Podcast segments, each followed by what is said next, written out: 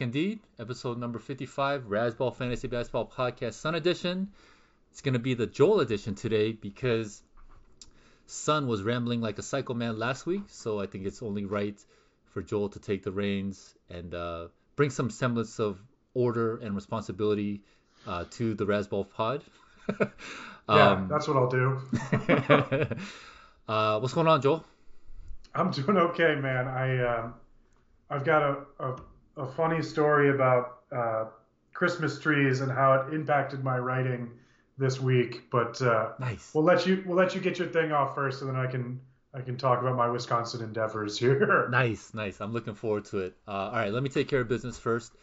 Thrive Fantasy, shout out to them. They're our sponsor. Come prop up on Thrive Fantasy this season. Thrive Fantasy is a daily fantasy sports and esports app for player props. With Thrive, you can eliminate the countless hours of research and focus on only the top tier athletes that have the biggest impact on the game. Choose 10 out of the 20 available player props to build your lineup. Each prop is assigned a fantasy value for both the over and the under based on how likely it is to hit. Hit the most props and rack up the most points to win a share of the prize pool. Thrive has over 100,000 guaranteed in prizes for the NBA season. Use promo code RAZZBALL when you sign up today and you will receive a 100% instant first deposit match up to $100. Download Thrive Fantasy on the App Store or Play Store by visiting their website www.thrivefantasy.com. Sign up and prop up today. All right, before Joel takes the reins here, um, I wanted to kind of go on a on a ramble. I'm gonna ramble again. Hey, what do you know? One more time. Yeah, one more time. Um, when I was in college, you know, Wu Tang, was a thing. That's when they hit their stride. That's when they all entered our domes uh, through our ears. I love them. I grew up with them. I love RZA especially in particular. And so my my buddy, uh, he just kind of gave me a reading recommendation recently, the Tao Wu. I think it's been out for a while, but uh, yeah, he just sent me that rec over. I've been reading it, and uh, in past pods, you know, we've kind of talked about how the universe I mean, it, it's everything connects, right? Like, so you can learn and glean some nugget or pearl of wisdom and apply that to other aspects of life. And since it's a fantasy show, uh, I think that's very applicable. And so when I was reading it, uh, there were definitely some things that you know made me think about fantasy and that could be applied to fantasy. So without further ado, uh, let me get into some of those things. Playing some Lizard Beast. Hopefully that comes through on the pod. I, I feel like I cannot read these without his beat. So, alright, so the first thing was some things aren't visible until you're truly ready to see them. And that really hit the spot for me too, especially since last week's pod, we were talking about, um, you know, the uh, Brad Sedler's interview uh, of Casey Shaw and how I read that many, many years ago and it didn't really hit me, right? Even though I, I was reading the words and it was coming into my brain. It didn't really hit me. When I reread it this time, it was like, man, alright, like, you know, and that's exactly what RZA is saying right here. You know, like I wasn't ready for it, right? And I wasn't able to see and truly grasp it. So, um, you know, I, I, that really hit the spot for me. Continue to travel down the path and grind.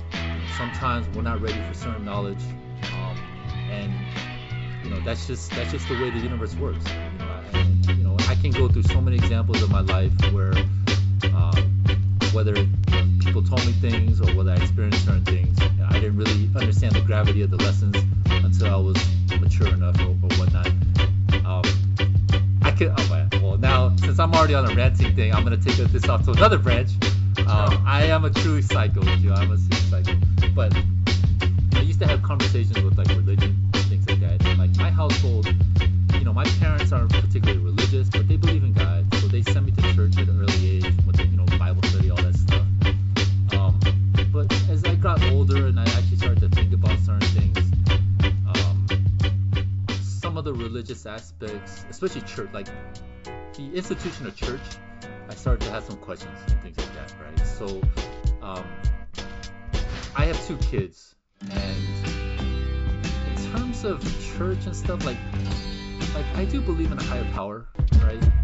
But I didn't think. So my wife is not really religious, right? So I don't think I had that pressure to be like, yeah, we need to send up the church and do Bible study and things like that. But my ultimate thinking was like, I mean, when I started thinking about religion and God, it's such a crazy concept, right? Like there's so much stuff, and like me, like as like a, a more mature college, like this is when I truly started getting in college, and I had like mental steroids and, and help to think and get to higher planes. Even I myself was like totally bugged out on a lot of the concepts, right? So like my thinking was, if I'm not able to handle a lot of that stuff, how is my kid, you know, five year old, whatever, six year old, even 10 year old kid gonna really understand it, right? So, you know, I just felt like, um, yeah, it's kind of a similar concept, and so I, so I apologize again. Um, I'm just going, I'm just all over the place, but I don't know. I feel like it all ties in together. All right, next one, wisdom. Wisdom often comes with pain. Um, you can't win or be successful in every league. There's, there's so much out of our control, injuries, draft things like that. And there's always lessons we learn from bad teams that's really applicable. You know, even uh, Rocco, you know, the Wong, the Turn, all the all the good players out there, um, they have shitty teams too, right? It's just it's just the nature of the beast, right? And so it's just a matter of like what we can learn from it, and you know, you had your Joel, you had your therapy session, right, with your head team, right? I've had my therapy sessions with bad teams, so um, we can glean lessons from that. We can glean knowledge to help us, you know, in future endeavors. It'll be able to help. It's not going to solve everything, obviously, because there's so much out of our control. But we can just, you know, we're, our, our our mission here is to try to control as much as we can control. Right. Third one was find an island. Turn inward, discover your true strength. That makes a lot of sense, right? From fantasy perspective too, because you know not only are we all different, Hey, you know, everybody's we talking about the good old days, and, right? and, we, and we've talked about this in the the good old right? days, We good old days. different emotional, Well, let's talk about the good old mental- days. just we're just on different planes, right? Different philosophies, different values, right? Different risk preferences, right? And so sometimes, you know, we get into like the hive mind, the bubble. Like it can be counterproductive at times, you know. And, and last week we were talking about like reading a lot of fantasy websites and things like that, which information is good, but sometimes, you know, we need to be able to filter it out, and we need to be able to, um, you know, like you're saying, go on your own, go on your own island, right, and just kind of think about things yourself. So, in the past, I've been talking about I wanted to be more kind of like NSA, like just taking as much information as I can. That's my favorite one of yours. Yeah, thank you. It's the NSA. Thank you. Uh, I want to get on that level where I can, you know, get as much information, but then it's all up to that little analyst in my brain, right? I have to figure out which filters I want, and then from there analyze it, and then come up with my own theories and, and, and, and all things and how it'll be applicable to my strategy. That's, you know, I thought that was, I really like how he was saying that, and it's not just for fantasy. That's a that's a true life lesson, right? Because sometimes, you know, sheep get slaughtered, right? And sometimes it is good to be uh, contrarian. Oh, I've been I was able to email with um, uh, shoot Curtis Curtis Gasley, and you know I've been I've been clowning with him and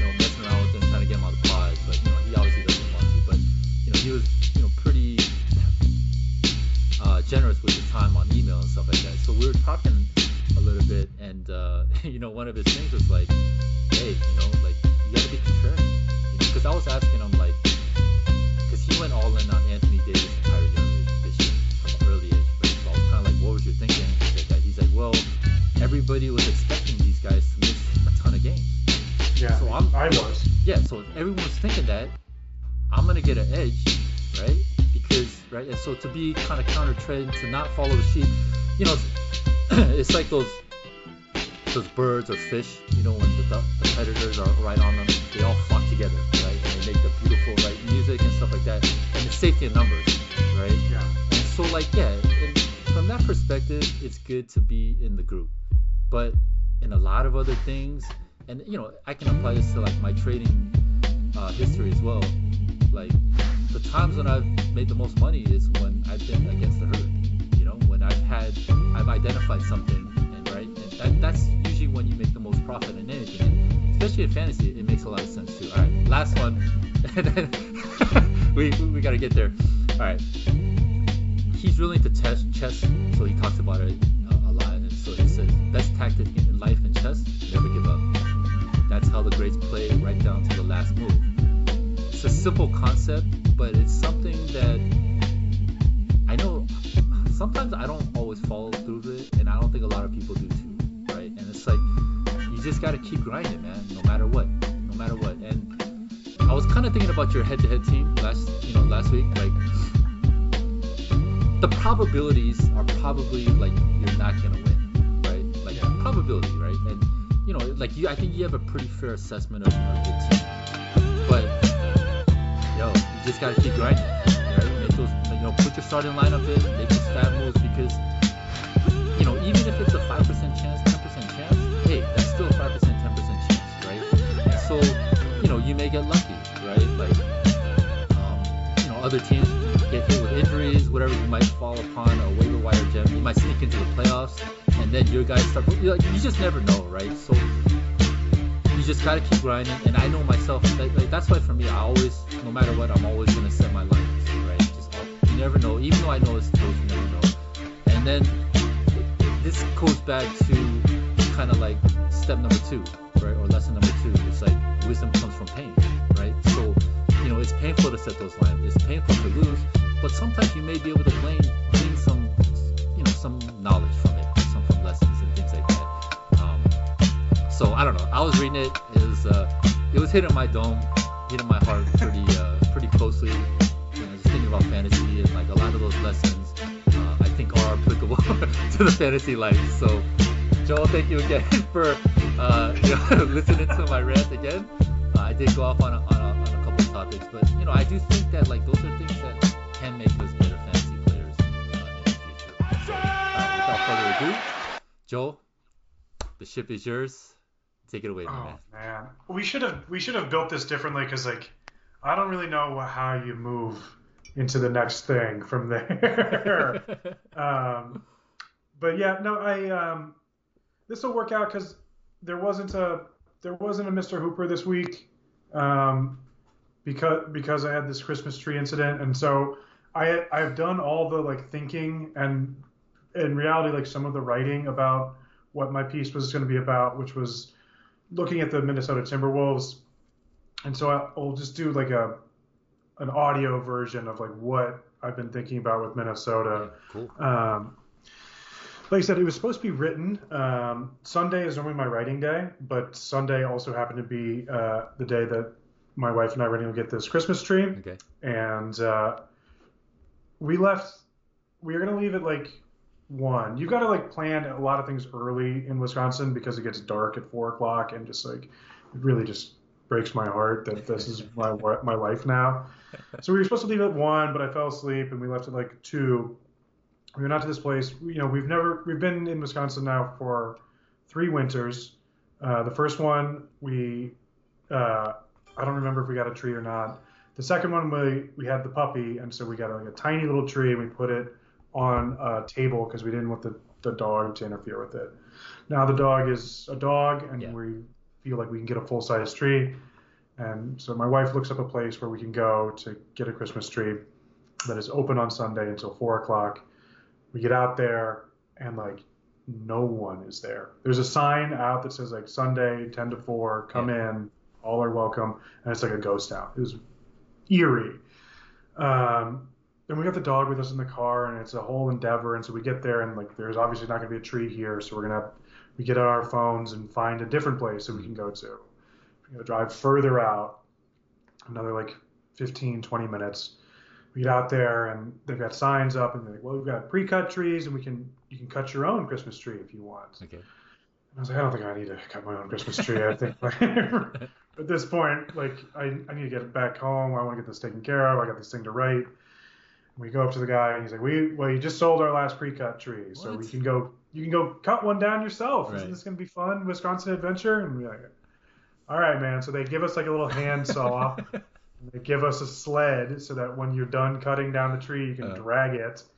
So we're like walking through the fields, examining trees, weighing out pros and cons. Is this one too big? Is that one too full? We got the dog with us. It's like it's cascading into like a situation of just like this is all more than I really bargained for. We get the tree, we cut it down, we drag it back to the car, they bundle it up for us. I hadn't thought ahead at all. The la- I guess the last time that we did this, we didn't have a dog in the car, so we put the tree in the back seat.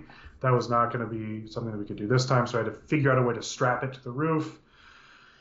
They had twine. It, like by the time we get the thing attached to the car, it is dark. We are now like 25 minutes farther away from where we thought we were going to be, and I don't feel comfortable driving more than like 45 miles an hour because I do not trust my own ability to tie down this tree to the roof of my my little Nissan.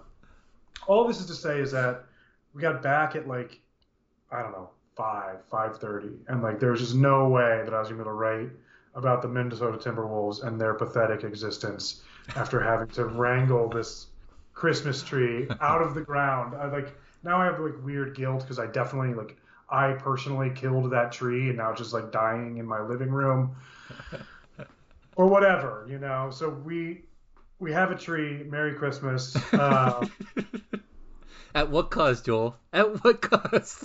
I mean, she's my wife is very much a Christmas kind of gal. Um, she thinks that decorating is fun, and you know, there's Christmas music playing now. She was able to hold off until December, which I appreciate. Um, so, at what cost? You know, Well, I mean, we answered your question right there. Happy wife, happy life. that is what they say. Yeah. That is what they say, and uh, and you know, we've got like a the front of our house has got big windows, so that we got a big tree in the windows, and it looks nice. Nice. And, yeah, all all's well that ends well, and I didn't have to write about the wolves. I just get to talk about them. So, Cool, cool. Uh, um, yeah. So this last week for Minnesota was kind of rough. They they sort of started the week where they or they sort of ended the week where they started it, which is, you know, I was watching them mostly because I have shares of Gobert and McDaniels, and I, you know, I wanted to see like if this is ever going to work out for Rudy mostly. right. You know, I took him at pick 25 in the Raz Jam, and he has not been the 25th best player. Um, generally speaking, things have just not gone well for Minnesota. Um, they're under 500, and then Towns, of course, injured his calf. He's going to be out for a month and a half, two months. And so I was watching to sort of see like where, how are things going to fit now that uh, that KAT is out. And you and I were were texting back and forth about this, and my theory was that things would kind of snap into place. There was a potential that things would just snap into place because that fit with Rudy and KAT wasn't really working. And so if you can take one of those guys off the floor, everyone's role becomes a little bit more simple. It's not as sort of cloudy. Um, and uh, I don't know how true that's going to be. I think I think for some of these players it's going to go okay. For some of these players it's not going to go so well. Um, but I, you know, I just sort of did like a an overall assessment first to sort of see what's going on here. And so Minnesota presently has is in the bottom third of offense. They score 110 and a half points per 100 possessions. They're in the bottom third of defense. They give up 113.6 points per 100 possession per per 100 possessions. Um, that's a net rating of minus 1.1. Gross. Uh, oh no, excuse me, it's worse than that. Of 1.6. That's so gross. Uh, the only teams that that's better than are the Spurs, the Pistons, the Hornets, and the Rockets. And none of those teams want to win. Yeah. Uh, and you know the other thing that comes, it, it jumps off the screen when you watch them is like the turnovers are awful. I mean, it's such a big problem. Um, and you know that's because of Edwards. That's because of D'Lo. Um, this last week that I was watching them, they didn't have Jordan McLaughlin, who's their backup point guard, and so having moved on from Pat Beverley, like there just really wasn't a second guy there. Um, it's it's pretty ugly basketball, um, and so I I was looking over. I was trying to get like a, a, a bearing on where things were before the KAT injury, and like sort of were there things that were were there things that were working well with Rudy with any of these other three stars? Okay. Um, and so I looked at on-offs with Rudy, Rudy and KAT, Rudy and Ant, and Rudy and D'Lo, um, and none of those numbers are good. Like the the incorporation of Gobert has not gone well. So prior to Towns getting hurt, he and Gobert were on the floor for 104 minutes together. That generated a net rating of minus 114. Um, with Ant, it's a little bit better, but not much. Ant and Rudy have a net rating of negative 1.07 in 515 minutes. And this is the really bad one is with D'Lo. D'Lo and Rudy have shared the court for 843 minutes. During that time, they have a net rating of minus 3.88. They just do not really work together. There doesn't seem to be a whole lot of chemistry um, between Russell and Gobert in particular. Um, it's it's not good. It's not good. And and when I was looking at some of these Gobert stats, um, it's not the, the majority of his assisted baskets aren't coming from Russell and they're not coming from Edwards. They're coming from Towns. And so if the hope was that Rudy would step out and that, or excuse me, that KAT would step out and that Rudy would sort of fill that void or, or be able to sort of snap into place, um, I don't know. I, I, have some reservations about that. Um, yeah, so you know, in, in, part of the assessment here too, I was looking at um, just sort of like overall stats of what the team was doing last year versus what the team is doing this year. Um, and really, what's happened is the offensive rating has just plummeted. As I said, like that 110 and a half points per per 100 possessions. That's 24th in basketball. Last year, that number was 114. That was seventh. Um, the turnovers are really, really bad. Um, they're worse this year than they were last year, although last year they were pretty bad too. Um, and the other surprising thing that jumped out at me is like you would think that playing Gobert and Towns together, that that would be a team that really hits the offensive glass hard with all that size. And the exact opposite has been true. Last year, the Wolves were seventh in offensive rebounding rate. This year, they're 19th. Um, so it, it's it's just really the the Gobert integration is not is not going well, and and the the overall like shape of their offense also is has changed a little bit. Last year, um, they were sort of uh, middle of the road in a lot of like where they were getting their shots and how well they were converting them. Um, this year, they're getting to the rim more often and finishing well from there, but they are just bombing out at three. They're shooting their effective three point percentage is 48.9. That's 28th in basketball, but they shoot the 10th most attempts. Um, the three pointer has been a, a, weapon that they've been using often, but it has not gone well for them. Um, Sounds like the Lakers early in the season. it does sound like the Lakers early in the season, and, and I do think there is some reason for optimism. Um, here are some of the, the things that jumped out at me from three. Edwards is shooting almost seven and a half a game, but he's making only 34 and a half percent. That's not great. It wasn't great last year. He was shooting slightly more, but he was hitting 35 and a half percent. Um, KAT is shooting 32.5% for the greatest shooting big man of all time, something that I do not subscribe to for what it's worth. Uh, 35.5 or 32.5% is not going to cut it, especially on 5.6 attempts. And D'Lo, oh man, he shot 34% last year on eight attempts. This year it's 31.9% on six attempts. So you're so there's 20 there's 23s going up a game from those guys and they're none of them are making more than 35%. Like it's it's bad. It's gross. It's so gross. Um, yeah, and then when you, you you combine that with with the turnovers, it's just like it they're really hurting themselves. Um, you know, the only the only team that turn the only two teams that turn the ball over more than the Wolves are Golden State and Houston. Um, they're, are they're getting some of it back. They've got a, a fairly strong uh, turnover, uh, defensive turnover rate uh, going the other way, but it's still a net negative as far as turnovers um, per game.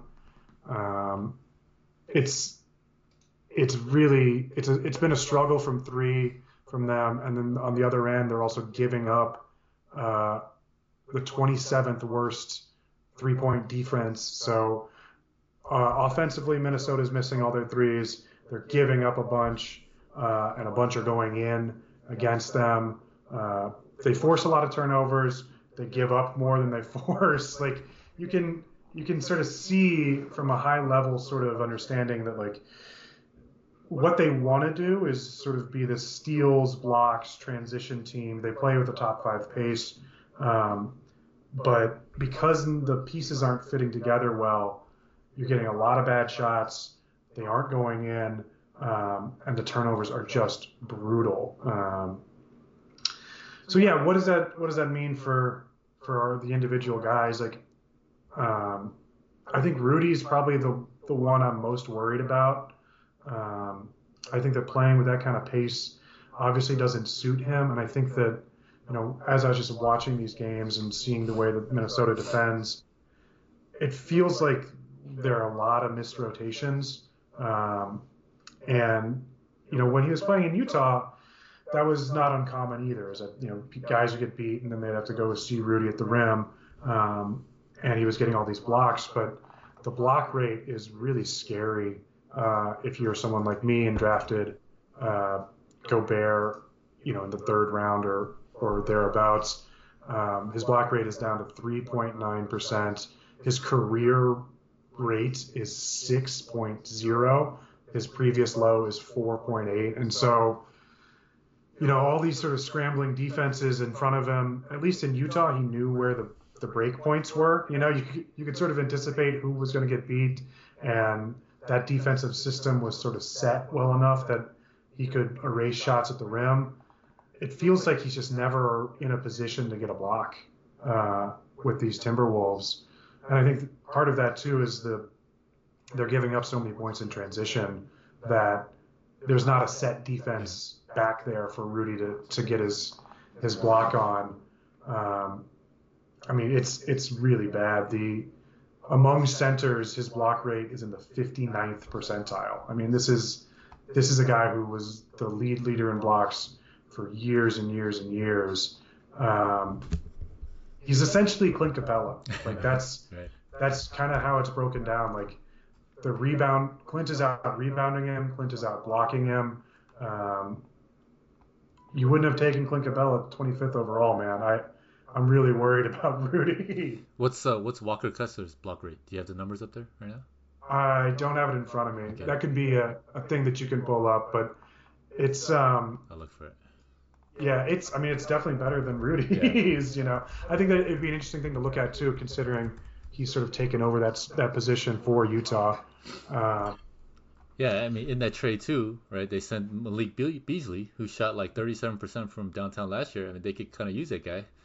You know, yeah. Rudy's 30, and they gave up multiple first round picks. it's like, oh man. Well, the best the best shooter for the Wolves this year is Kyle Anderson. He's shooting 42%, 43% on you know one attempt a game. Um, but that's I mean that's sort of the story of this whole group is like all the volume shooters are missing at rates that are below what they normally do. Um, and you know, Kyle Anderson shooting 42%, Taurean Prince shooting 39%, Jaden McDaniel Daniel shooting 37%. There's just not enough volume from those guys to make up for all of the misses that you're getting from KAT and D'Lo. I mean, Jaylen Nowell shooting 32% on four attempts. Like, there's just a lot of misses, man. Um, and you know, the long so you get you've missed a bunch of missed threes, long rebounds and runouts, all these live ball turnovers. It's just where is where is it going to get better for Rudy defensively? And like the uh, I guess the silver lining for him would be if they can just cut down the turnover rate, then you'll have a chance to set a defense. Um, but it's it's been sort of the the least likely scenario for Gobert to really thrive um, on the defensive end. And then offensively, we, we talked about this previously, but his finishing, um, you know, it's not a it's not a, a, huge percentage points that are that they're all that they're off, but it's making a huge difference. Uh, last year on shots from five feet and in, he was making 74.5% of them. Um, and that was like 95, 94% of his shots were those kinds of shots. This year he's getting fewer of those. Um, uh, shots less than five feet this year are about 90% of his shot makeup. So he's having to shoot from further away more often. And he's converting less frequently when he's there. Last year he shot 75%, like I said. This year that's 69.5%. And so, like, all these little margins for Rudy are going the wrong way offensively. It feels like. Um, it feels like he's not getting the ball. You know, the fact that Towns is the player that's assisting him the most speaks to the fact that these guards aren't able to get the ball to him where he needs to. He's catching it further out. It's not like he's developed touch over the offseason. And yeah. so, you know, you, you just push this guy who doesn't have that kind of finishing ability further away from the basket more frequently. Yikes. Um, he's the one I'm most worried about. I really you know, drafting Clint Capela, he's that's still a useful player, but he's not a third rounder, you know. Yeah, yeah, no, for sure. Um, I mean, you know, there there were rumblings, not rumblings, but you know, people were there were some concerns, right, in, in the off season. Um, but I think most of the concerns are more on the offensive end. So you know, the offensive struggles, you know, maybe not too surprising. But yeah, yeah, definitely the defensive, you know, stuff. You figured, right? Like, man, he'd still be able to block shots regardless of, of the scheme or, or whatnot. So, um, yeah, that's that's definitely concerning. I, I I mean, I was of the mindset that it is still very early. I mean, we've yeah. seen right how a lot of these teams. Eh, I mean, the Lakers, right? They were like horrible the first ten games, like won like two games, whatever. Now they're they've won eight, right? So you know, they had a new coach come in, new system, right? So new players. So it takes time to gel. It takes time for, you know, systems to work. And I was kind of leaning towards the yeah, Rudy Gobert will be fine, right? But I'm kind of the pendulum's kind of swinging towards your your side because um, not only is the situation, you know, it's it's it's it's a tough situation, but now that KAT is hurt, now they have to relearn a new thing, right? Because exactly. they were, at first they were trying to you know work in with the two bigs, right? But now the KAT's out, now they gotta you know you know figure out new stuff, and it'll probably be more Ant centric and and things like that. So then they're gonna have to do that, and then KAT's gonna come back, and then they're gonna have to relearn it again, right? So uh, it's gonna be that's gonna be tough. There's gonna be a lot of growing pains. Um, yeah, it's. Uh, the the, the yeah. Rudy one is that that was tough. Um, That's what I mean about like they sort of started the week and ended the week in the same spot, just with like very different window dressing of like, well, we had all these guys that didn't know how to play together.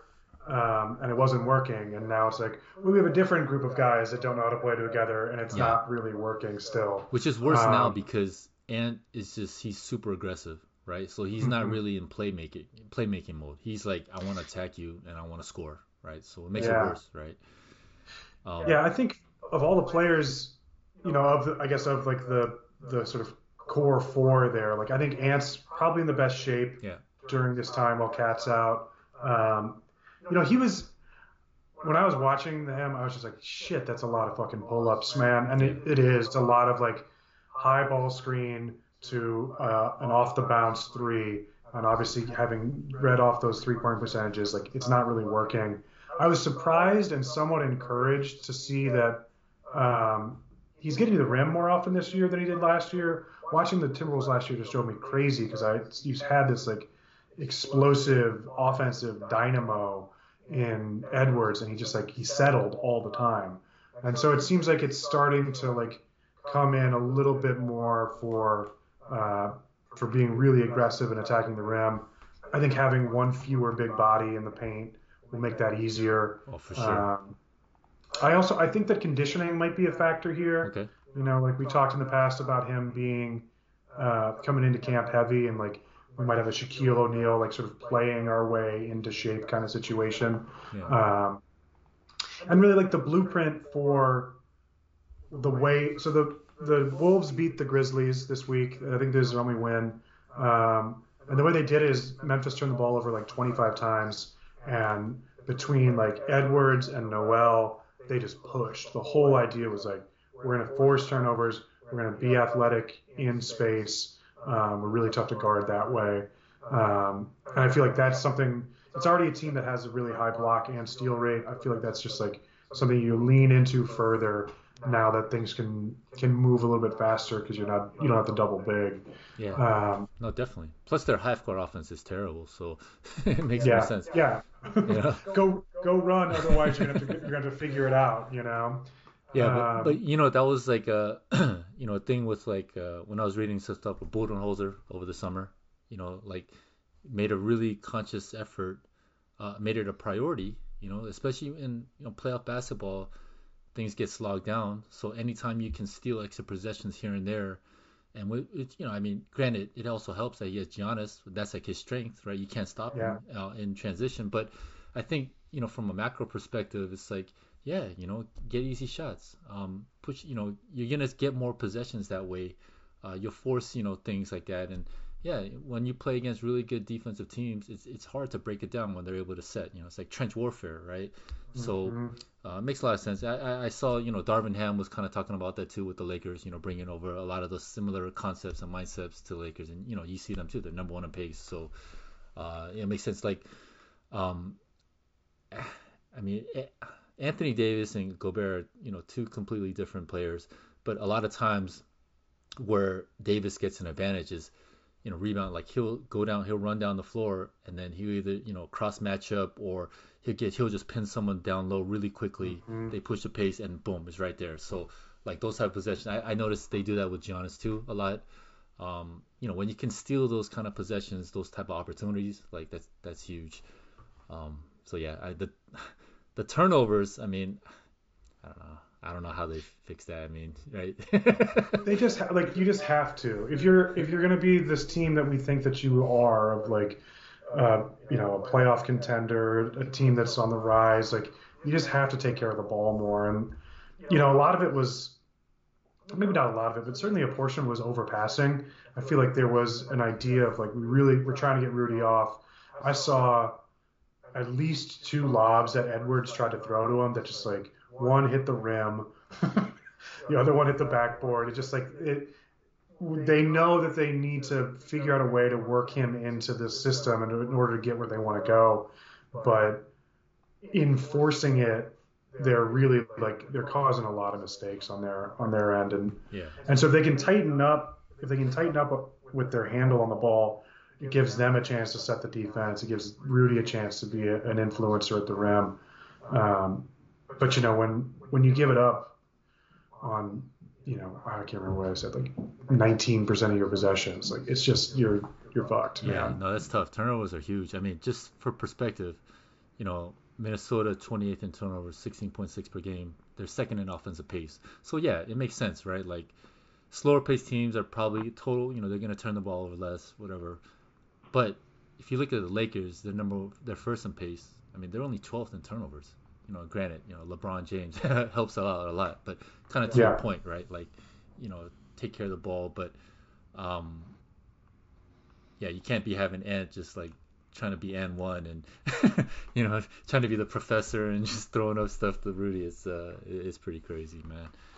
Yeah, yeah. And so the other the other person that I or the other two people that I looked at, I looked at D'Lo. His his usage and scoring are both down. I think both of those could come up while uh, while Towns is is on the sidelines. I mean, the trouble is like I don't know if more usage is really going to solve the problem for for Russell. Like those shooting percentages are really bad. His this is the uh, this is a, a sort of quirk of true shooting percentage versus field goal percentage. Um, at 43.6%, this is his best shooting season of his career by field goal. Um, but because he's missing so many threes and because he's missing more free throws than he normally does, his true shooting number is as bad is worse than it's been at any time except for when he was in Brooklyn. Like it's just he's he's missing the wrong shots, Yeah, you know. It's gross. Um, you're also you're getting a little bit of a boost from him by having uh, this sort of inflated steal rate. He's up to 1.4 per game, which sort of speaks to the environment that Minnesota is playing in. Um, that's that's would be a career number for him. So if that number starts to dip a little bit, and if these shooting numbers don't improve, like D'Lo's a top 90 player right now, that could that could fall. I, again, like I'm not sure more usage is going to fix what's going on with D'Angelo, D'Angelo Russell. So um, I don't know, man. We'll see. I, I never have any shares of D'Lo. I, I kind of find him maddening to watch. So yeah, he's what, gross. do you have any Russell takes? he's so gross. Um, you know, obviously, I'm pretty familiar with him because I watched him from when he was a pup, the Lakers. Yeah. Uh, it was always mixed feelings from the get go, um, but my my pops from day one was like, dude, I hate this guy. he's the worst. Yeah. Uh, he just felt like you know he's just too slow, uh, mentally, you know, not clutch, not um, settles a little too much, right? Not not aggressive, and just makes some mm-hmm. terrible turnovers. And so he's been off him from day one. I was a little more optimistic because I would see flashes. Um, you know, he was never like he's not an explosive guy where he's gonna turn the corner on you and and, and you know ram it out, down your grill. But from time to time, you know, he'd make it rain from downtown. You know, he'd Yeah, have some hot. nifty passes from time to time. You know, so I'm like, okay, and you know, he'll have some big games, right? He will, but man, just the overall package, yeah, I'm not, I'm not really a fan. Uh, but you know, for fantasy, I mean, assists are valuable, right? So They are. uh, that that definitely keeps him in the conversation. But yeah, he's pretty gross to watch, actually. you know, he's just Yeah. he's just not really fun. Uh, I'm trying to look I'm at really looking- catch and shoot. Go go ahead. I'm, I'm, I was gonna say I'm really looking forward to this week when I like I don't know why I gave myself the assignment of like figuring out what's going on with the Wolves, but I did and it was not a fun week. Like, it- I'm I'm excited. I watched like the the Celtics play last night. It's like oh shit, good basketball, cool, how fun. yeah, man, it's it's you know it's really amazing. You know, it's just watching the good teams. You know, it's uh, watch the Celtics, the Heat, right? They played twice. Like that was really fun. Uh, and I mean, I've been really enamored.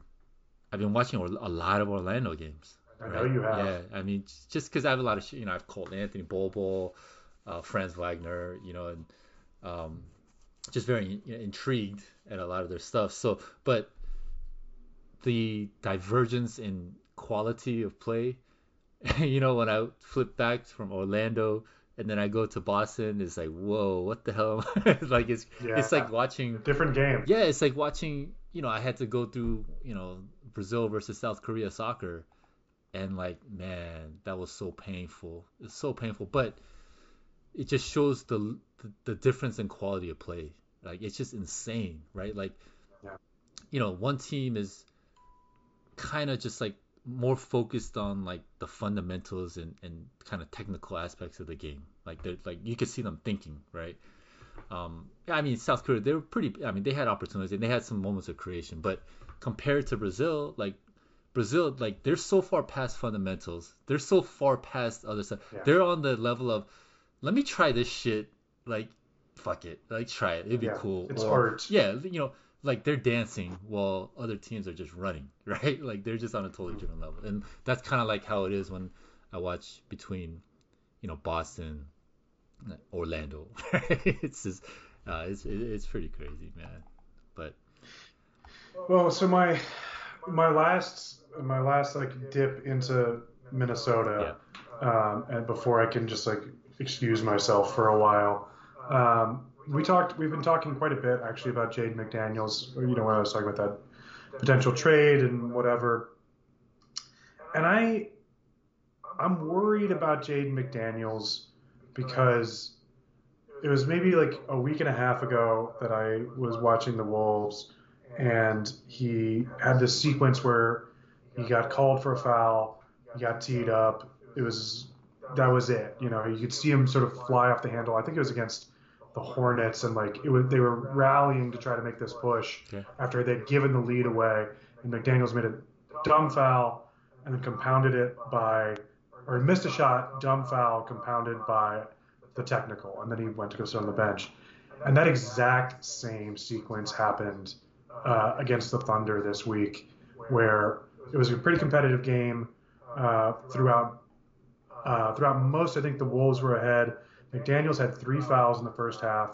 They come out of halftime. The first defensive possession of the second half, he picks up his fourth foul and he throws the ball at the Stanchion and he gets teed up and he sits for the entire third quarter. And you know, like he's a young player. He's obviously yeah. a really talented player. There's a lot about his like stat set that is very appealing from a fantasy point of view.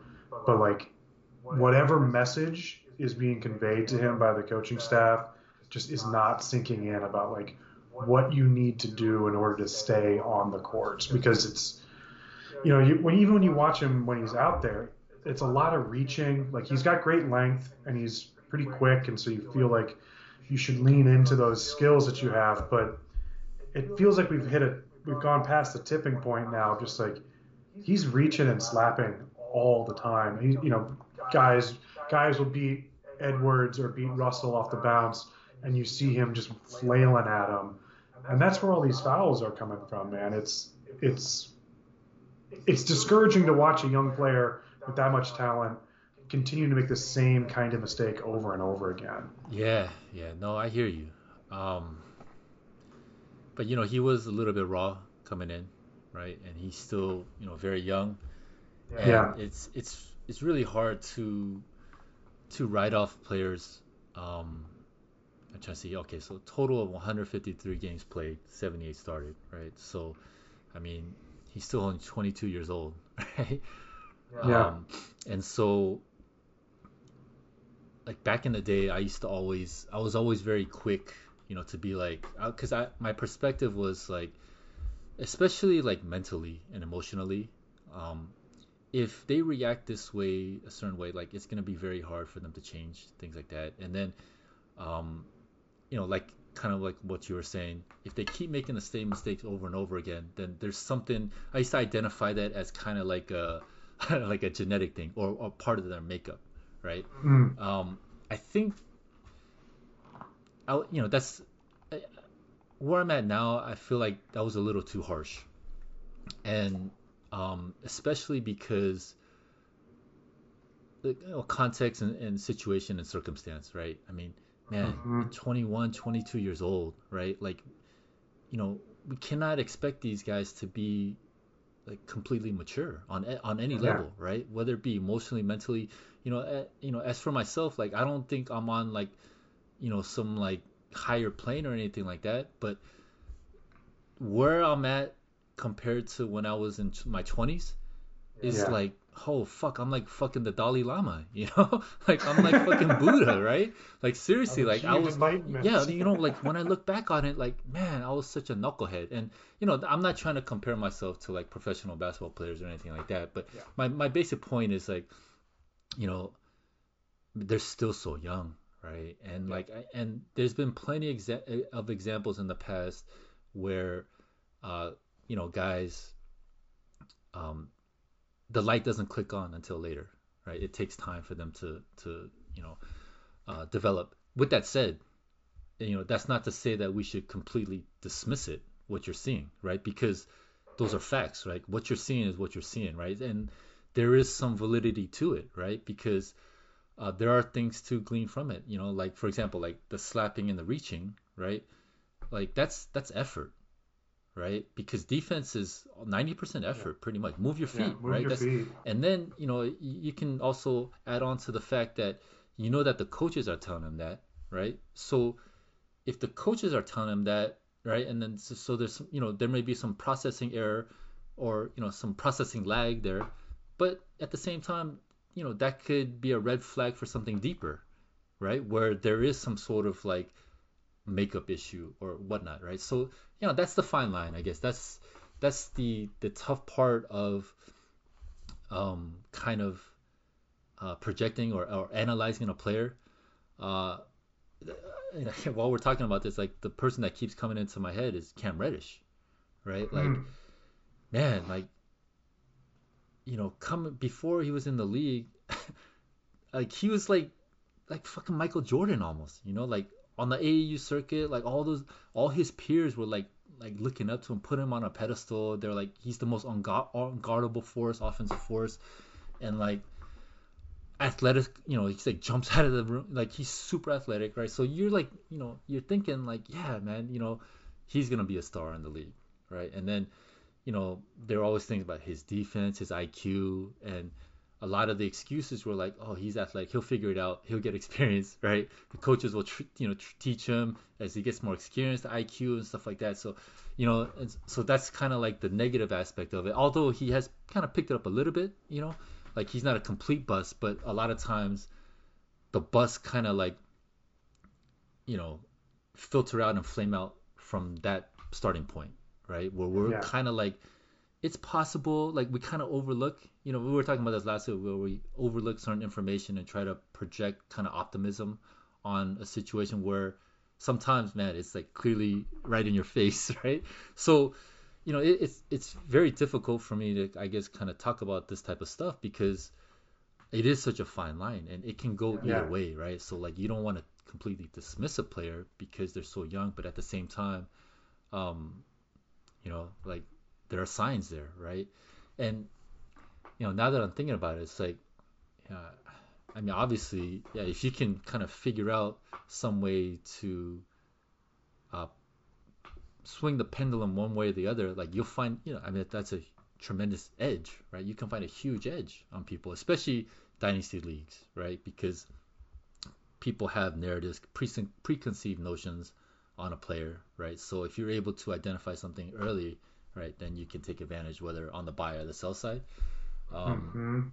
yeah i don't know man like like what are your thoughts like, like, in, in terms of that when it comes to you know young I think you've been reading the the outline because it, it's a very nice segue into the other thing that I wanted to talk about, which was We're sort of thinking about We're thinking about dynasty. That's true. We are. We are. I suppose. Um, you know, I think it's interesting that you brought up Cam Reddish because I, I thought the player that you were going to mention was Andrew Wiggins. You know, as a, a top pick for the Timberwolves, just never really put it together. Um, Draymond Green had a, a quote last year, and I, I can't remember if he was speaking explicitly about Andrew or if he was talking about someone else. But he said that no one ever blames the situation. It's always the kid. No one ever blames these shitty franchises. They just blame, the player, and it's not always the kid's fault. It's never the organization's fault in these in these conversations. And you know, I think that he's got a point. You know, there's a reason why some of these some of these franchises are 15 years from being in the playoffs, haven't won a playoff series. You know, you talk about the, you know, we've been talking about the Timberwolves. You know, their lack of success is evident. You know, um, and so I was thinking about that. Uh, I was also thinking about like in the context of, of dynasty basketball. I was listening to True Hoop um, and David Thorpe, who I think is just like one of the best basketball minds available to us. I was talking about Jabari Smith the other day and like how hard it was for Jabari to look good or for Jabari to develop or for Jabari to really like sparkle on the Rockets because that's an entire team of, of guys that are trying to get a shot off. Um, you know, the, they're bottom five uh, in assists. Uh, they're only better than Dallas, which is hysterical because like, that's just Luka. yeah Uh, Atlanta, Orlando, and OKC.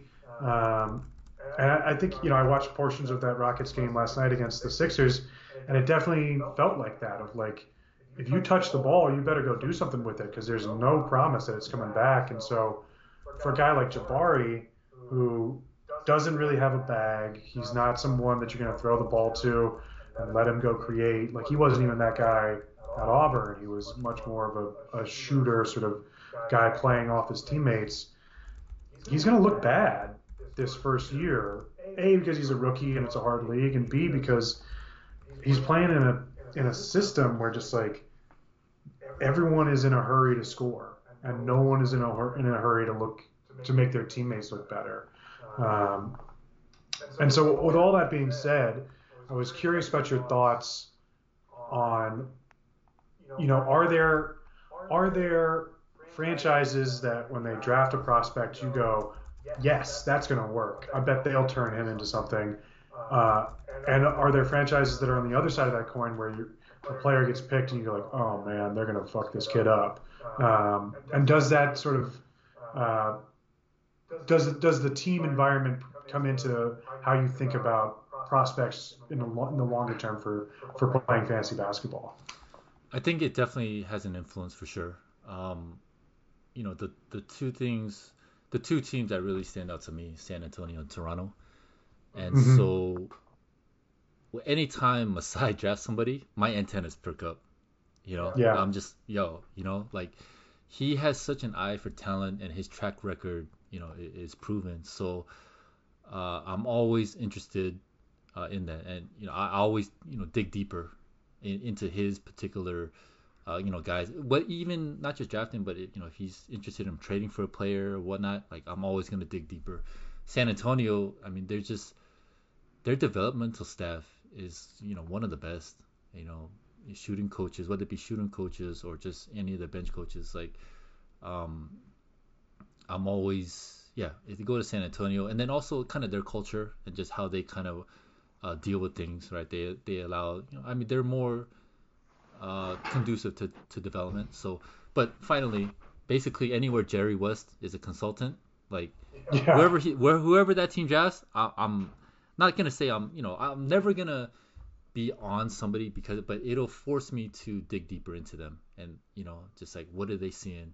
Because yeah, I mean the track record speaks for itself, right? So, yeah. Um, in terms of teams uh, where I get scared of, there's no team in particular where I'm like, uh, you know, like they're gonna fuck this kid up from like a developmental standpoint. Although, like, I'm sure there are some teams out there, but for me, it's more about, I guess, what's where in the process or where in the stage that particular team is at, and how kind of like the depth chart works. Like, if they're in a win now mode, then it's like, ah, man, then I really have to think about it because, you know, this it's it's talent and opportunity right? So mm-hmm. first you want to identify talent, but then also, you know, you want to have uh, is there a chance that this guy can play, right? And like, you know, you, you know, you kind of highlighted the Lakers. Like, I mean, it's tough for a rookie to come in and play, right? Because they're in LeBron's, you know, window, right? So are they going to really trust, you know, a kid? I mean, he really has to be exceptional, like just an outlier, right? To to really like make an impact. Whereas if you look at a team like you know Indiana, even though they're doing well, you know they're not really in like you know win now contender status. Like they're like, all right, we got mm-hmm. young guys, let's play them, right? Let's just do shit, right? And so, you know, like Andrew Nembhard, right? Like, um, yeah, what a game yeah, had. Was, I mean, that was great, and uh, man, it, it, it kind of hurts me because I had him in my main event, and I had him like what a week and a half ago, because you know I was kind of mm. I kind of like what I saw, but then, you know, I, I picked up um, Jose Alvarado, which I'm not mad about.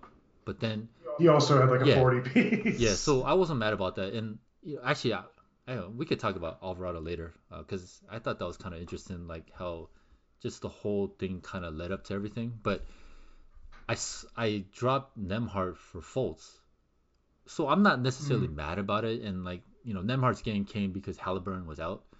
But I just feel like, you know, Fultz had more long term viability. But, you know, with that said, I mean, with the way Nembhard is playing now, like he he was given the opportunity to let his talent kind of shine.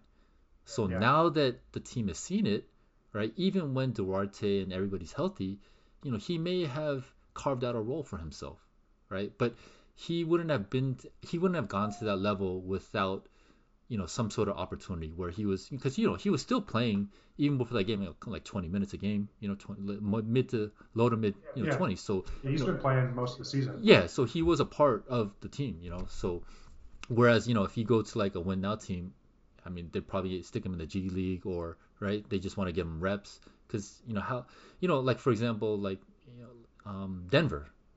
I mean I, and Bol is kind of a perfect example of this right? I mean they're in win now with Jokic and Murray. Like mm-hmm. their team is stacked, and the depth chart. Like who's Bol Bol gonna play over, right? You know, I mean, it, uh, he's awesome right now, but for actually like winning basketball, it's tough to have him on the court because there's a lot of things that like he does poorly. You know, defensively, yeah. like he's he's a mess defensively, right? So, you know, for him being in Orlando is like the nut scenario because Orlando doesn't yeah. care about winning. They're gonna give him opportunity, right? So, um, yeah. So that's my answer to that question. well, I want to I want to push back yeah, a little bit on this on this Lakers thing. Go, I think go. that so I think there are a couple of things. Okay. Um, I think your win now point is valid.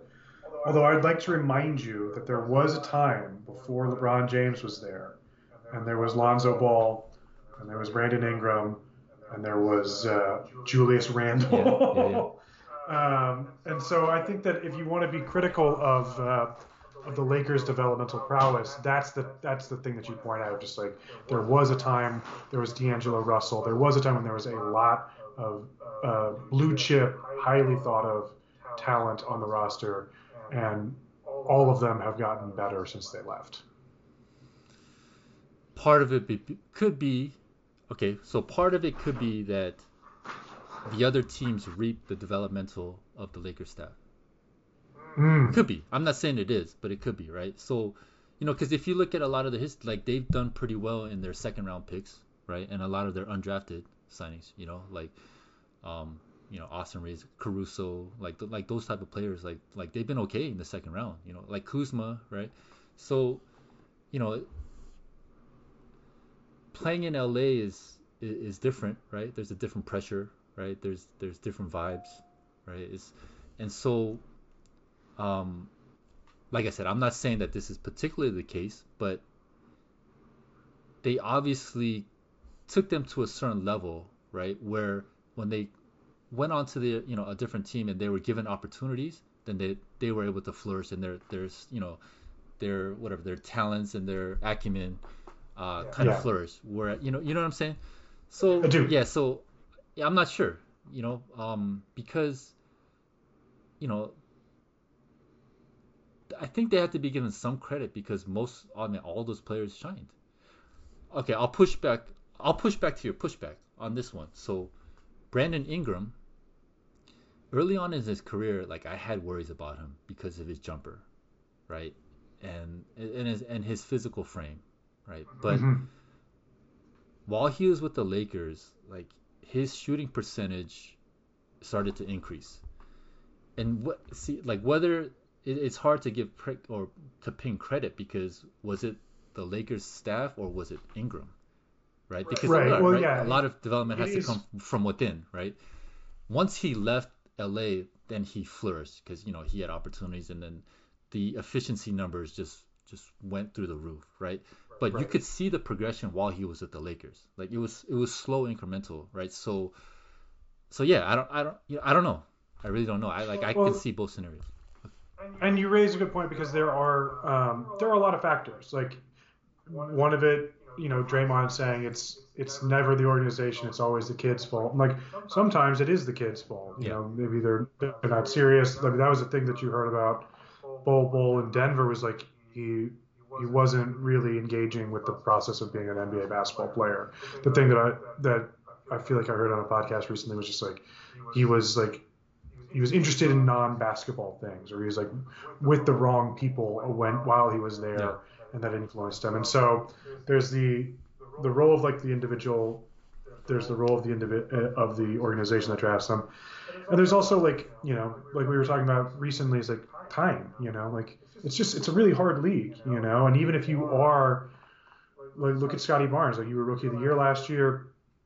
Um, Evan Mobley had a great year but like growth is not linear and like things things there are fits and starts to this and so um, you know the fact that Brandon Ingram is better now than he was with the Lakers is also probably a result of like you know he's just he's had more seasons yeah. he's figured more stuff out he's developed too um, and the other thing is too that makes this difficult is like um, are we evaluating teams on how well they draft and identify talent or are we uh, discussing like how well uh, they're able to polish talent once they get it. So like thinking about the Nuggets, right? Like the fact that they drafted Bol Bol and Jokic and Bones Hyland and Monte Morris and Malik Beasley.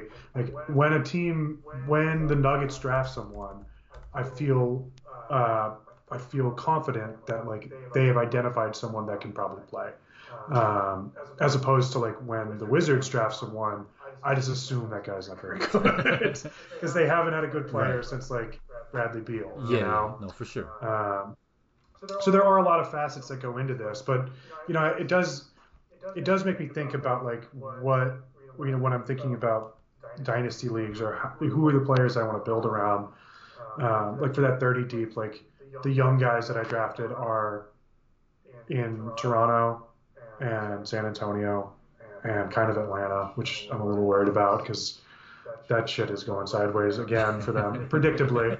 Um, you know, but you know, like what the Pelicans do is really impressive too. Like Jose Alvarado, Herb Jones, those were undrafted and second round guys. Um, the way that they've handled Trey Murphy, of like, you know, he was a top 15 pick. He had a really rough rookie season. They sent him down to the G League. He got his shit straightened out. He's come back and he's a really big part of a really good team.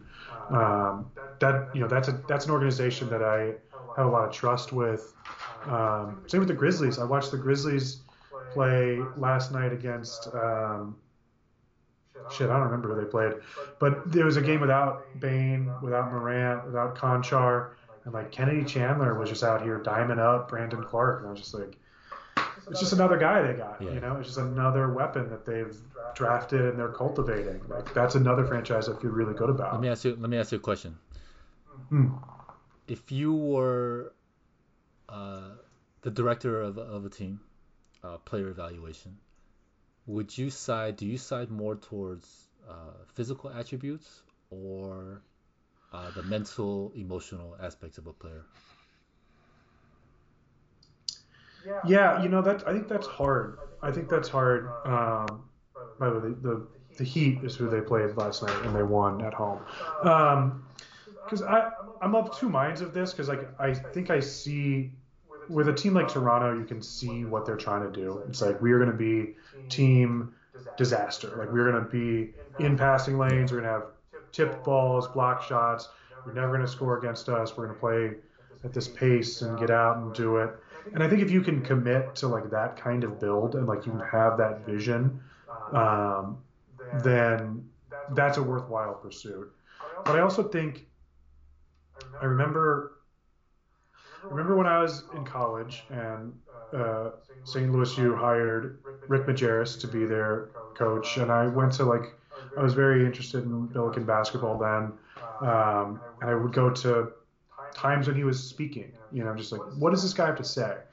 And he was talking about recruiting, and like obviously St. Louis is a, a mid-major, I think is what they would qualify as, and it's not you know, it doesn't have the, the basketball reputation of like Xavier or Creighton or other schools, similar schools.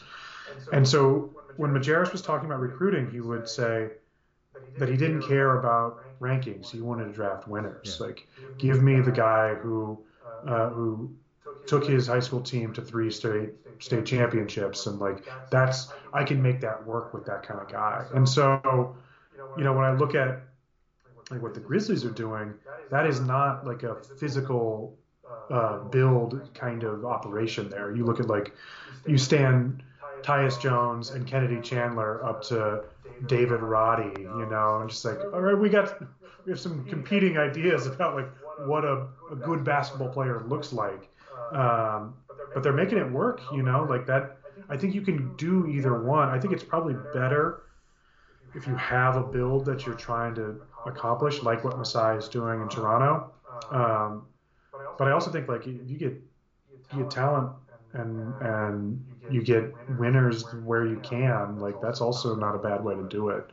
That how's that for fence sitting? I don't, I don't know. Yeah, no, no, I hear you. You know, there's, I mean, we we espouse upon this all the time. You know, like there's no one right way to do it, right? It's just there's so many different styles, so many different strategies, right? Like you and I, we have different perspectives, right? Different values. So uh, it's just always interesting to hear, uh, just you know, different different ways of going about it. You know, like me personally, I used to subscribe to the the Al Davis of, of kind of player evaluation. You know, uh, scroll to the uh, the speed column and then right, just uh, you know the you know the guys that jump the highest and you know whatever uh, you know, fast, you know, fastest agility, you know, numbers, all that stuff. But I think where I'm at now, I definitely side more towards the mental and emotional uh, makeup of, of a player.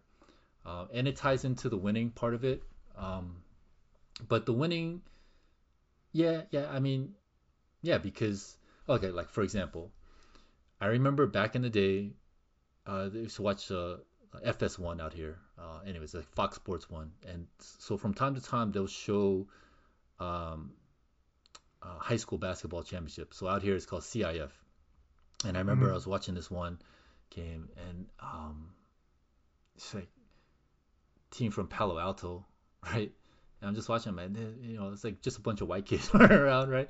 And I was like, man, there's this one Asian kid there. I was like, oh shit, that's cool, right? I'm Asian, he's Asian. All right, let me watch. And he started, he's just balling out. And then I'm thinking, well, all right, this is the CIF finals. Like, all right, I mean, he's got to be good, or you know, they wouldn't be in this position, right? And the more I keep watching him, I'm like, oh shit, right? Like he's balling the f out, right? But then in my mind, I was like, yeah, you know, like I don't think you know he's any type of like NBA player or anything like that. But you know, it was cool, right? He's in the championship, he won a state championship, whatever. Um, you know, Jeremy Lin, right? And then Oh shit. yeah so you know I was like what? You know and it's just crazy like later when I saw what he did. And then you know as I dug in a little more into like his story um you know he he I mean he's like the typical Asian kid right? Like his parents are like you know doctors or whatever. And like you know he's whatever. And you know he's just on that path like wear the argyle you know shirt and would play the violin and you know whatever right but you know for him from an early age like you know he played ball. Like he's just going out there playing ball. And then you know I'm, he got a lot of shit because he's asian right? But mentally mm-hmm. he was strong enough to be like yo f you right? I'm, I'm here to play ball. Like you know talk shit. I'm bringing it right? So that that aspect of it yeah he had to have that sort of mental toughness right? You know a lot of kids don't have that right? And then you know going back to the winning part right? Like if you looked at that team his high school team it was literally like bunch of just like five, five, five, six white dudes just running around, and you know, just Lin just he's just breaking down the other team's defense and scoring, and you know, right? So that goes back to your winning part, right? Like, you know, he's able to like not only elevate his his players but take control and, and you know get to that level, right? So, you know, he has that mental, you know, mental and emotional aspect of it combined with the winners, and I would say most players that have because you know everybody in the NBA they're like already the top one percent of the one percent physically, Yeah. right? Like even like even like the the the whatever the most like like Boban, right? Like you think like he's like just some lumbering giant, but I bet you he'll you know he probably out agilities me, right? you know, so yeah, already so physically that's why I'm like physically I never really get too concerned about it.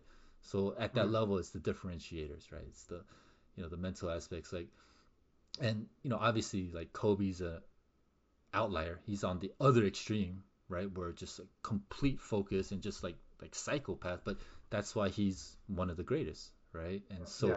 like Kevin Garnett right? Like when I read stuff and like dig into Kevin Garnett dude was a freaking psycho right? Wild- but wild right for basketball he's just like so locked in so focused right? And just like just everything about his life was was was hoops right? And so i you know i, I do think that like you know when there are you know players where you know and this is not to say you cannot have outside interests you cannot but you know when you're comparing yourself to you know like like for example like you know to take it to like NFL you know like the difference between like Peyton Manning and like what I don't know like Russell Wilson or whatever is fucking huge right? Because you know Russell Wilson he's out there with Ciara they're you know going out to the clubs and you know he's making his you know whatever Mr. Fantastic videos and shit like that Peyton Manning he, you know he's at home like you know grinding tape you know like figuring out strategy you know and like thinking about the past game thinking about future game you know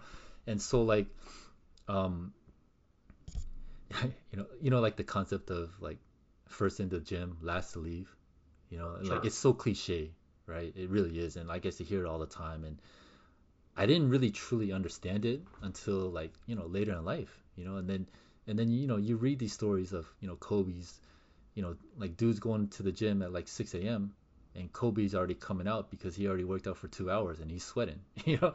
You know or like you know dudes or you know there's some guys that you know practice from nine to five or whatever right? They come in at nine they leave at five right most of those guys right I mean, they'll be good. Uh, like, are they? You know, how many of the great players are like that, right? Mhm. Probably, I'm sure there's some, but I think you know the sample size is probably very small, right? Because Yeah, I would imagine. yeah, you know, and you know, like when I think of like Giannis, right? Like physically, he was so raw. What was he like 6'9", 180? Was it? I think 180 or something like that. Some crazy Yeah, when he first came to the states, Yeah. he was just a stick, stick. right? And like you know, everybody, you know, granted he was from Europe, so it was a little different. So in terms of tape and stuff like that, but you know, like, like reading his story, like you know, he worked like 50 pounds. He put on 50 pounds of muscle. That in of itself, is, like the work ethic, right? But then, you know, mentally, like if you if you watch his videos from when he was at that age, like he's super mature, super focused already, right? He wasn't about like, yo, I got the bag, right? I'm gonna do this, do that, right? You know, he was his mindset, like you could see it, right? He's like, Mhm. I want this, I want to do this, and like, you know, and so I think I do think that,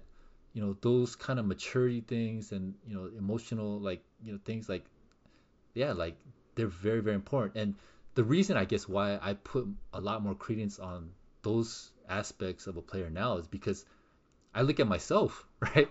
Like, cause you know I used to play sports, you know, basketball.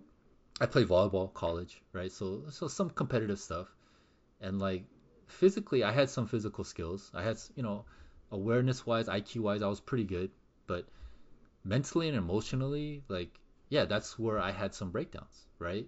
You Mhm. know, sometimes I get flustered or I would let things get to me, or sometimes I would get too excited, right? Too high, too low, you know, like like I wouldn't get scared. I would talk shit and you know, I'll do all that stuff, but it's just that it was too too volatile, I guess, Mm. right? Whereas I think like the I think the the greats in anything I, I I don't think there's volatility. You know, I think it's very smooth and it's like pretty like yeah, I think it's very smooth without too much ebbs and flows and it's just very focused and kind of like Yeah. the plane is right right rather than just this because that just kind of indicates like too much volatility and, and like things are not stable or you know that, I don't know that's how am I rambling? Any of that stuff making sense? Or No, I mean, I, I mean, I think that it's, uh, it's prescient because you can say, you know, like the, the physical component of like being a basketball player at the highest level, like it just matters. You know, like the basket's ten feet from the off the floor, like being closer to the basket matters. you can't teach height Um, you can't teach height. So there are like some. I can't remember who said it. I listened to a podcast this week and they were talking about some young athletic wing, and he was like six five, and, and the guy was like, anytime that that's the case where like you got a wing guy who's six five, you just kind of wish he was six eight. it, it would just make things easier.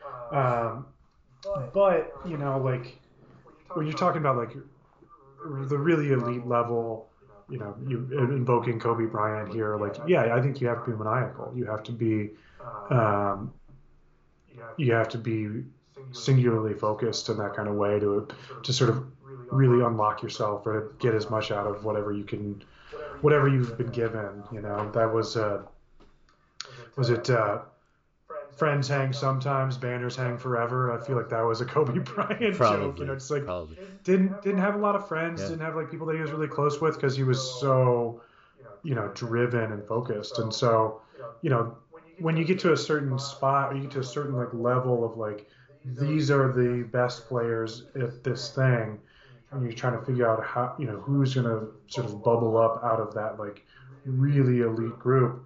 Yeah, it's gonna be those those people that are just like bonkers about what it is they're doing, you know, and are are driven to the point of uh, to the point of extremes, you know. So yeah no I hear what you're saying for sure. Yeah, definitely. I, and you know, listening to his videos, like, you know, he's like from an early age he knew, right? And it helps that he was exposed to basketball because of his dad and things like that. So, Right. but the fact that he was able to identify like his passion, and then once he identified it, then he just knew. He went straight forward. Like, for me, when I was younger, like, I, I was I was lost. I was, you know, there was hmm. no focus. I didn't know like which direction I wanted to go. I, I didn't really find my passion until much later in life, right? So, like in high school, you know, I definitely had some gifts, you know, offensively, whatever, like for volleyball in particular. and you know there were definitely opportunities there, right? But yeah, I you know I had friends. I wanted to go party in K Town, right? Drink. I, I used to smoke, and and I was still able to play at a at a pretty high level. But then you know when I think about it, and then when I think about like my experience there and like professional athletes, and it's like, you know, the ones that are truly great, they're not smoking. They're like, dude, that's gonna affect my play. They're not, you know, mm-hmm. they may go out, right? You know, friends and stuff like that, but they're not gonna drink that, that much. They're definitely not gonna smoke because that's gonna affect, you know, physically hinder their play.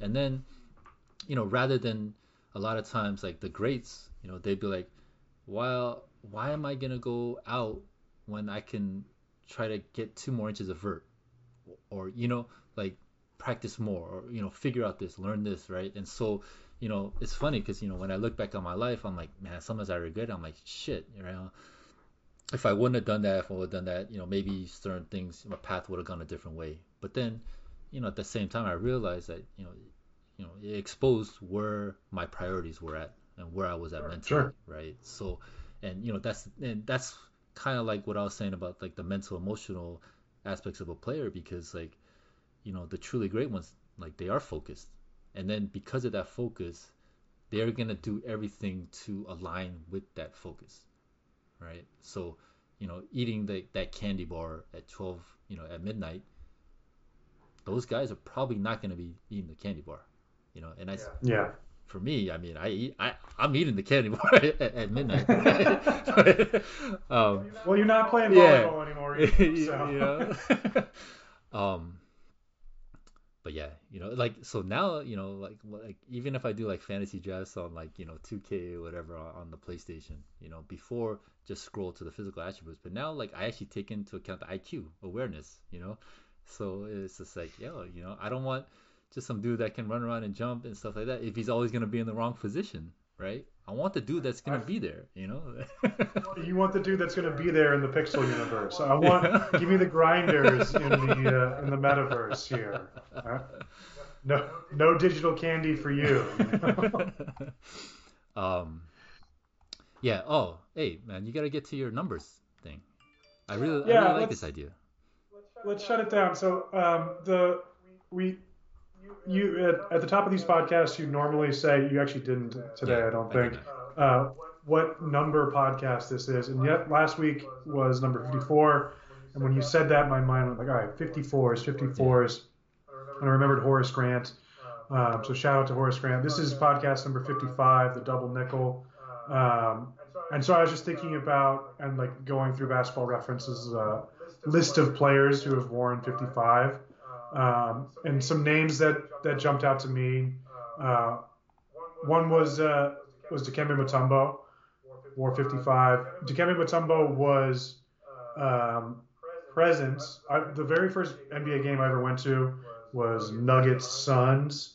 My dad bought the tickets because he wanted to show me how big uh, Charles Barkley was in real life. Um, Charles did not play that night, so I got to see how big Dikembe Mutombo was in real life. So, uh, so shout out to Dikembe. Um, Jarrett Jack apparently wore 55, which I don't actually remember. I don't think he wore it when I was watching him play with the Warriors a lot. Um, Keyon Dooling wore 55. Uh, Dooling went to Mizzou. My dad went to Mizzou, so I grew up a Mizzou fan. Keyon Dooling was a, a lottery pick um, that didn't have an amazing career. Um, but it was a name that was was really pertinent for me as a kid. And uh, I was going to shout out Keyon Dooling because uh, sometime after he retired, he was public about um, being sexually abused as a child and talked about the shame that he carried with that. And I, I think that it's important that, you know, if you're a survivor of those kinds of things, that you can talk about it without shame and understand that it's not your fault. And I wanted to praise Keyon Dooling for doing that, and I have. I and now that I have, we can also acknowledge the fact that earlier this year he was involved in a fraud scheme, uh, stealing money from the NBA Players Association. Uh, he was a former. Uh, he was a former VP of the NBA National Basketball Players Association. Added to a criminal case in which 18 former NBA players were charged with illegally pocketing millions of dollars by defrauding the league's health and welfare, welfare benefit plan. So, Keyon Dooling, you know, the, the duality of man. There are, are positives and there are negatives. Um, shout out to him. And then my last one, um, just as like a white guy who likes the NBA, of course, shout out to 55 White Chocolate Jason Williams, who was just like the most fun uh, part of basketball for a couple of years for me. Dude, uh, those he was the Sacramento he teams. was the he was the goat. He was the I He was I so loved cool. him so much. He was so awesome, you know, and I mean the stuff that he did on the court was was amazing. It was it was he, Yeah. it was so fun to watch, man. Um, yeah, so those those are my 55s. You got double nickels for yeah, us? Yeah, I do I do like that list, man. I was I was all about white chocolate. I mean, one of my favorite players all time. Uh, Mutombo, I loved it. Um, Jarrett Jack, Keyon Dooling, I like I remember him just when he was at the Clippers. Uh, Yeah. He and Quinn Richardson, like they'd be knuckleheads together. so that's my memory of Keyon Dooling. Yeah, yeah, exactly. So you know that's one of mine, Quinn Richardson, 55. You know, Oh, yeah. dope. I didn't know Yeah, that. so you know they they wear the headbands. You know, I think Darius when did Darius Mhm. Miles Darius Miles got there at Darius some point Miles. too, right? So they always you know do the thing to the forehead. Um, yeah, shout out to him. But Quinn Richardson was was interesting because like like he was he was built like a football player, man, and like you know he he could stroke it from downtown, but man, like when he took it to the lane, like he was a beast. Um, yeah, so he he he was tough. I always I always appreciated him, even though he was a Clipper. Uh, Kiki Vandeweghe, as you know, that's kind of old school, but uh, you know, he was he had some skills. I've seen a lot of highlights of him. Um, yeah, he he was a tough player. Jordan Who Crawford. do you play for? Um, you know, he wasn't the best player, but he was kind of like, I mean, he was a microwave. Like he just give me the ball, I'm gonna score. I'm just shooting it. I'm getting the ball. I'm not pat. I'm just shooting it. And uh, I mean, he had a few games in his career where he like he he he dropped many many many many buckets. So he you know he was always fun to me. Uh, and Jordan Crawford and Jarrett Jack absolutely shared uh, second team minutes for some Warriors teams that I watched in uh, like 2013. That's right. That's right. They were together. That's right. I didn't, I didn't Yeah. even make that connection. Yeah, that's right. Um, Joakim Noah, you know, Sure. it's uh, funky shot. Uh, you know, I, you know, he he's just such an interesting player to me, right? Because dominated in college, those Florida teams. Um, you know, his wife's a supermodel, right? Dad's like a famous tennis player. Uh, Mhm. so you know, he's he's not like your typical like he doesn't have the typical backstory, right? And but the thing about it is like the dude had so much grit. Like he had so much like toughness, you know, to him. And the way that he played, like I, I don't know, I guess this is kind of stereotypical, right? But anyways, like the way that he played, you would have never known like what his upbringing was, right? Because a lot of times, Mhm. like those type of kids, like you know, they're probably a little softer, right? You know, I think Yeah. just because you know they they don't have to go through certain things in life, right? But but Noah was a freaking beast, and like he like he always, I think he grew up in New York or he spent time in New York or something like that. But you know, like I you know I lived out in New York for many years, like eight years, so he always embodied like that kind of like you know the like the New York borough kind of mentality. And you know I always appreciated that. And you know he's got into like many many tussles and fights with with other guys. Um you know he played on those a lot of those you know Chicago Bull teams. And like you know it, it was it wasn't like aesthetically pleasing to watch him like I didn't actually like watching him play because he was an ugly player ugly shot ugly player but I always respected his uh, tenacity and like his toughness. You know, like he, Yeah. yeah, he was always like, you know, up in people's faces and, um, you know, just just doing the dirty work. So yeah, shout out, shout out Joakim though. So I had to look it up because I, I didn't think he wore 55 when he was with the Bulls, and he didn't. 55 came in later Okay, with the Clippers. Apparently, Clippers is where you go if you want to wear 55. I guess so. Quinn Richardson, Uh, yeah, yeah, it's, Keyon Yeah. Dooling. Um, that's funny. he also wore 55 for the Memphis Grizzlies, which is a thing, a part of his career I have no memory Yeah, what what what number was he on at the Bulls? So he wore 13 for the 13, Bulls. He right. played for the Knicks right. for two years, wore 13. That's right. And then as a 33 year old in 2018, he played 42 games for the Grizzlies, wearing 55, and then had five games in Los Angeles uh, the following year before retiring, also wearing the 55. So I don't care. It's a Shout strong out. He list, wore it. man. That's all that matters to me. put it on the board. Put it on the board. Uh, all right, man. This has gone way long. Um, Yo, time next time that I'm in charge, we'll we'll do it shorter. time flies when we're having fun, Joel. I guess. I guess. Um, you got anything else for the people, man? I feel like we've covered it all. No more, no more Timberwolves talk, please. Uh, all right, we're done with the Timberwolves. I mean, you don't want me to talk because then I'll just start branching out and rambling on, on That's other right, branches. that's right. So Thank you, thank you for joining us. yeah, no, always a pleasure, Joel. Uh, thanks everyone. Anything else you want to uh, to to say? We'll see you next week. Sounds good. Take it easy, Joel. Later, man.